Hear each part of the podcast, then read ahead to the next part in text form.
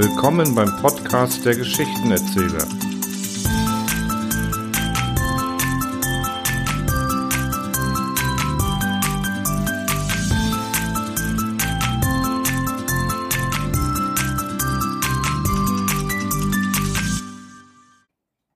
Amadeus Knödelseder, der unverbesserliche Lämmergeier.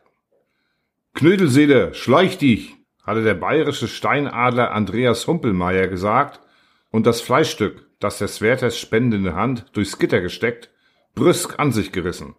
Saufiech, verflurst, schimpfte vor Wut außer sich der hochbetagte, in der langen Gefangenschaft bereits kurzsichtig gewordene Lämmergeier, denn dies war der solcher Gestalt auf geringschätzige Weise angeredete, flog auf eine Stange und spuckte dünn nach seinem Widersacher.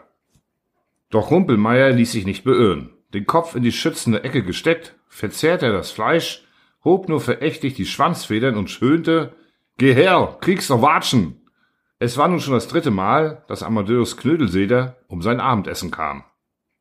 Das geht nicht länger so weiter, brummte er und schloss die Augen, um das unverschämte Grinsen des Marabus nebenan im Käfig nicht zu sehen der regungslos im Winkel saß und angeblich Gott dankte, eine Beschäftigung, der er als heiliger Vogel rastlos obliegen zu müssen glaubte, das geht nicht länger so weiter.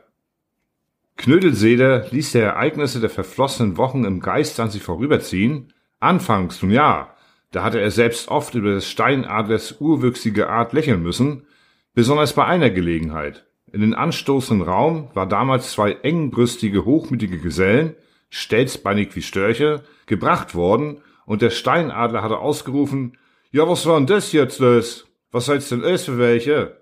Wir sind Jungfernkraniche, war die Antwort gewesen.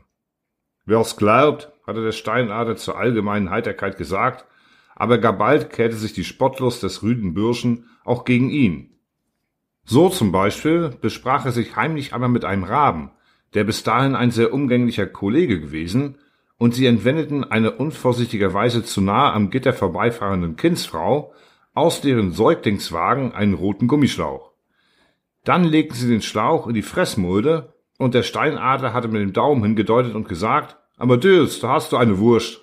Und er, er, der bislang einstimmig als die Ziele des zoologischen Gartens gegolten, der hochgeehrte königliche Lämmergeier Knüttelseder, hatte es geglaubt, war mit dem Schlauch auf die Stange geflogen, hatte ihn zwischen die Fänge genommen und mit dem Schnabel daran gezogen und gezogen, bis er selbst schon ganz lang und dünn geworden.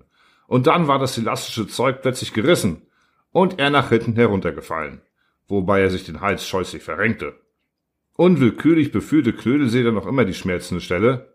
Wieder schüttelte ihn ein Wutausbruch, aber er bezwang sich rasch, um dem Marabu keinen Anlass zur Schadenfreude zu geben.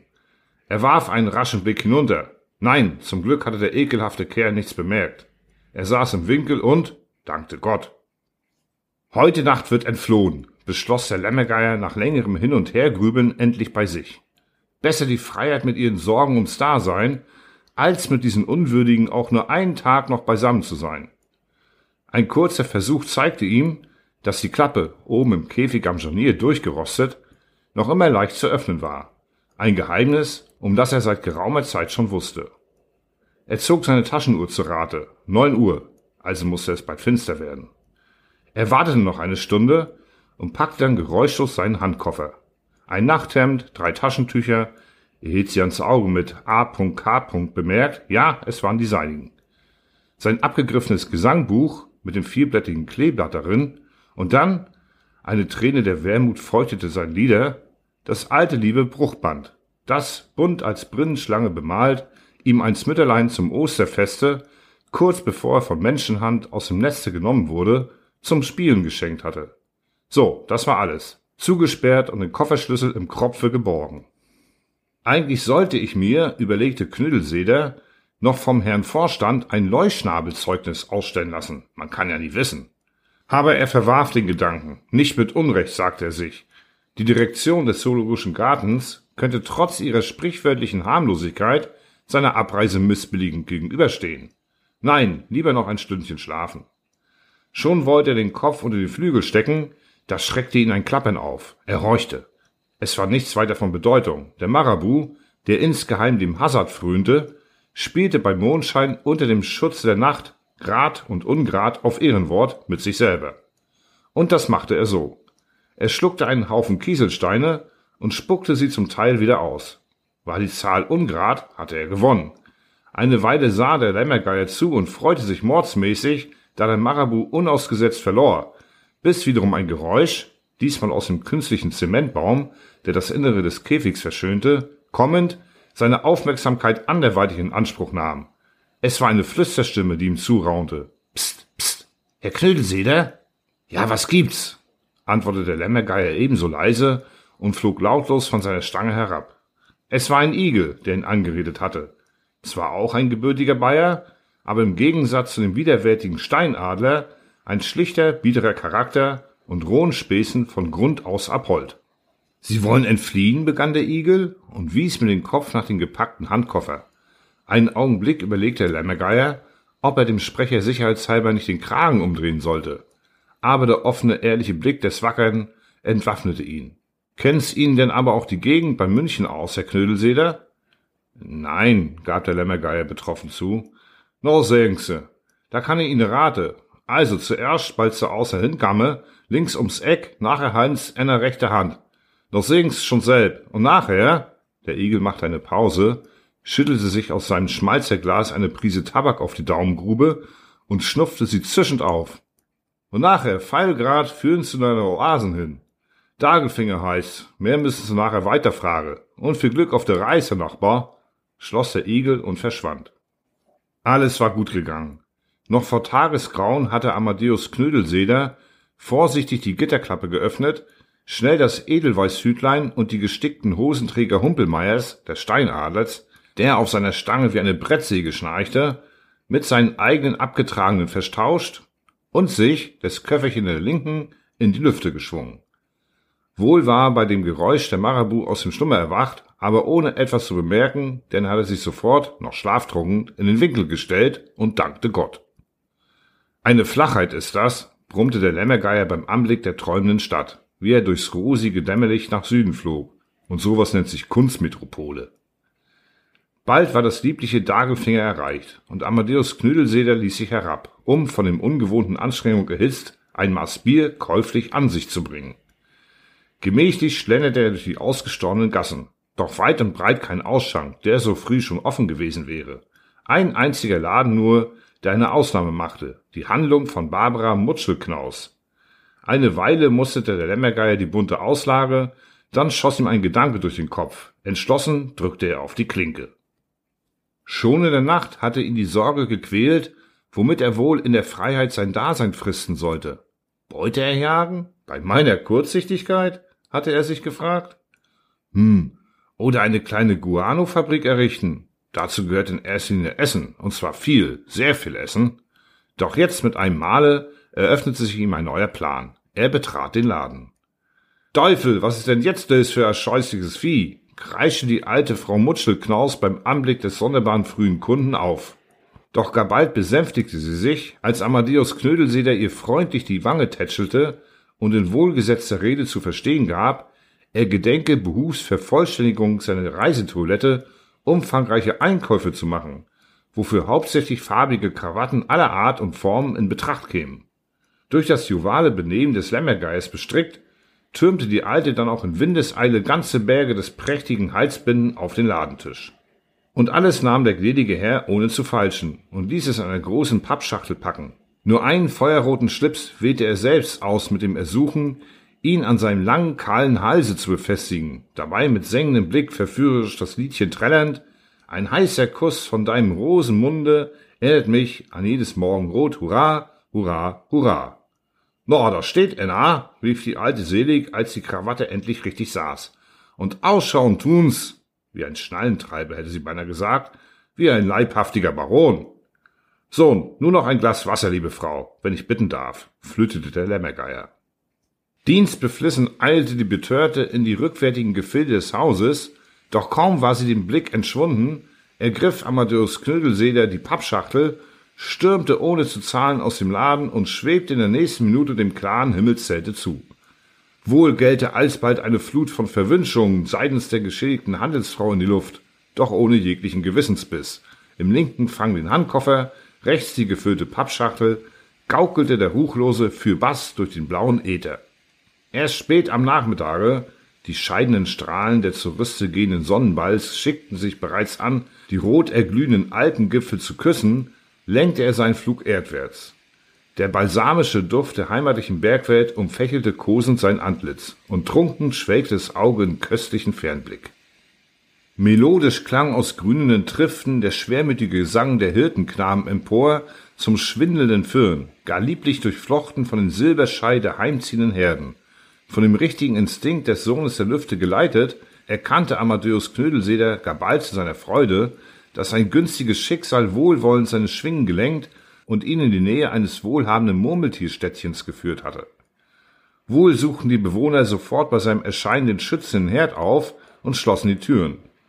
Aber rasch legte sich ihre Furcht, als sie sahen, dass Knödelseder ein greiser Hamster, der in der Ortschaft ein Getreidegeschäft leitete und nimmer schnell genug hatte fliehen können, nicht nur kein Haar krümmte, vielmehr ehrerbietig vor ihm den Hut zog, um Feuer bat und sich nach einer Herberge erkundigte. Sie sind gewiss kein hiesiger, nach dem Dialekt zu schließen, fragte er, leutselig ein längeres Gespräch anknüpfend, als ihm der Hamster vor Zittern kaum der Rede fähig die gewünschte Auskunft erteilt hatte. Nein, nein, stotterte der alte Herr. Wohl aus dem Süden? Nein, aus, aus Prag. Hm, demnach mosaische Glaubensbekenntnisse wie? Forschte Amadeus Knüllseder und drückte lächelnd ein Auge zu. Ich, ich, ich, nein, was denken Sie von mir, Herr Lämmergeier? leugnete der Hamster in seiner Angst, möglicherweise einen Russen vor sich zu haben. Ich, mosaisch, im Gegenteil, ich war doch zehn Jahre lang bei Staboskier, bei meiner zwar jüdischen, aber armen Familie. Nachdem der Lämmergeier sich noch eingehend über das alles Mögliche erkundigt und insbesondere seinen hohen Freude Ausdruck verliehen, dass es im Städtchen keinerlei wie immer geartete Nachtlokale gab, entließ er den Ärmsten, der von beständiger Furcht inzwischen beinahe den Feitstanz begonnen hatte, und begab sich auf die Suche nach einer Wohnung. Das Glück lächelte ihm, und noch ehe die Nacht hereinbrach, war es ihm gelungen, auf dem Marktplatz einen schmucken Laden mit anstoßender Kammer sowie Nebenräumen, die alle ihre eigenen Ausgänge hatten, zu mieten. Friedlich flossen Tage und Wochen dahin. Die Bürgschaft hatte ihre Besorgnisse längst fahren lassen, und fröhliches Gemurmel belebte wiederum von früh bis spät die Straßen. Fein säuberlich mit Rundstift auf ein Brett geschrieben, stand über dem neuen Laden zu lesen, Krawattengeschäft in allen Farben, ausgeübt von Amadeus Knödelseder. Und gaffend staunt sich die Menge von den ausgestellten Herrlichkeiten. Früher, wenn die Wildenten, protzig, dass ihnen die Natur so schöne grünschillende Halsbinden geschenkt, in schweren vorübergezogen kamen, hat jedes Mal Verstimmung und Bitterkeit im Orte geherrscht. Wie anders war das jetzt geworden. Wer halbwegs auf Rang und Ansehen hielt, besaß ein Stift von primissamer Qualität da, aber noch viel, viel greller. Da gab's rot und blaue, dieser trug einen gelben, jener einen gewürfelten und gar der Herr Bürgermeister, der hatte einen so lang, dass er sich beim Gehen beständig mit den Vorderpfoten da reinwickelte. Die Firma Amadeus Knödelseder war in aller Munde und der Inhaber galt als Vorbild für sämtliche Untertanentugenden. Sparsam, fleißig, erwerbsfreudig und mäßig, er trank nämlich bloß Limonade. Tagsüber bediente er vorn im Laden die Kundschaft, nur zuweilen führte er besonders wählerische Käufer in das rückwärtige Zimmer, wo er dann auffallend lange zu verweilen pflegte, wahrscheinlich um Eintragung ins Hauptbuch vorzunehmen. Wenigstens hörte man in solchen Fällen oft und laut rülpsen. Bei Kaufleuten seiner Branche stets ein Zeichen anstrengender geistiger Tätigkeit. Dass der betreffende Käufer das Geschäft niemals wieder durch das vordere Lokal verließ, war nicht weiter befremdlich, gab es doch so viele rückwärtige Ausgänge. In den Stunden nach Feierabend liebte es Amadeus Knödelseder, auf einem steilen Schroffen zu sitzen und schwärmerische Weisen auf der Schalmei zu blasen, bis er die heimlich Angebetete seines Herzens, ein Gämsenfräulein mit Hornbrille und schottischem Plaid, auf dem schmalen Felsenbande gegenüber einhertrippeln sah. Dann grüßte er stumm und ehrerbietig. Und sie dankte mit züchtigen Neigen des Köpfchens. Man munkelte bereits, die beiden würden ein Paar werden, und alle, die um die zarten Beziehungen wussten, konnten sich nicht genug tun in Ausrufen der Bewunderung, wie erfreulich es doch sei, die segensreiche Wirkung gesitteten Lebenswandels selbst bei einem erblich so schwer belasteten Individuum wie es ein Lämmergeier naturgemäß sein musste, mit eigenen Augen ansehen zu dürfen. Dass trotzdem keine rechte Freude in den Bewohnern des Murmeltierstädtchens einziehen wollte, war lediglich dem ebenso befremdenden wie betrüblichen Umstand zuzuschreiben, dass die Zahl der Bürgerschaft auf erschreckende Weise und ohne ersichtlichen Grund abnahm, sozusagen von Woche zu Woche. Fast keine Stunde verging, ohne dass nicht irgendein Familienmitglied als vermisst gemeldet wurde. Man riet auf dies, man riet auf jenes, man wartete, aber nie kehrte eines der Verschollenen jemals wieder. Eines Tages fehlte sogar das Gemsenfräulein, man fand ihr Riechfläschchen auf dem Felsenbande, sie selbst musste infolge eines Schwindelanfalls verunglückt sein. Amadeus Knödelseders Schmerz kannte keine Grenzen. Immer wieder und wieder stürzte er sich mit ausgebreiteten Schwingen hinab in den Abgrund, wie er sagte, um die Leiche der Teuren zu suchen. Oder er saß in der Zwischenzeit, ein Zahnstocher im Schnabel, unverwandt in die Tiefe starrend am Rande der Schlucht.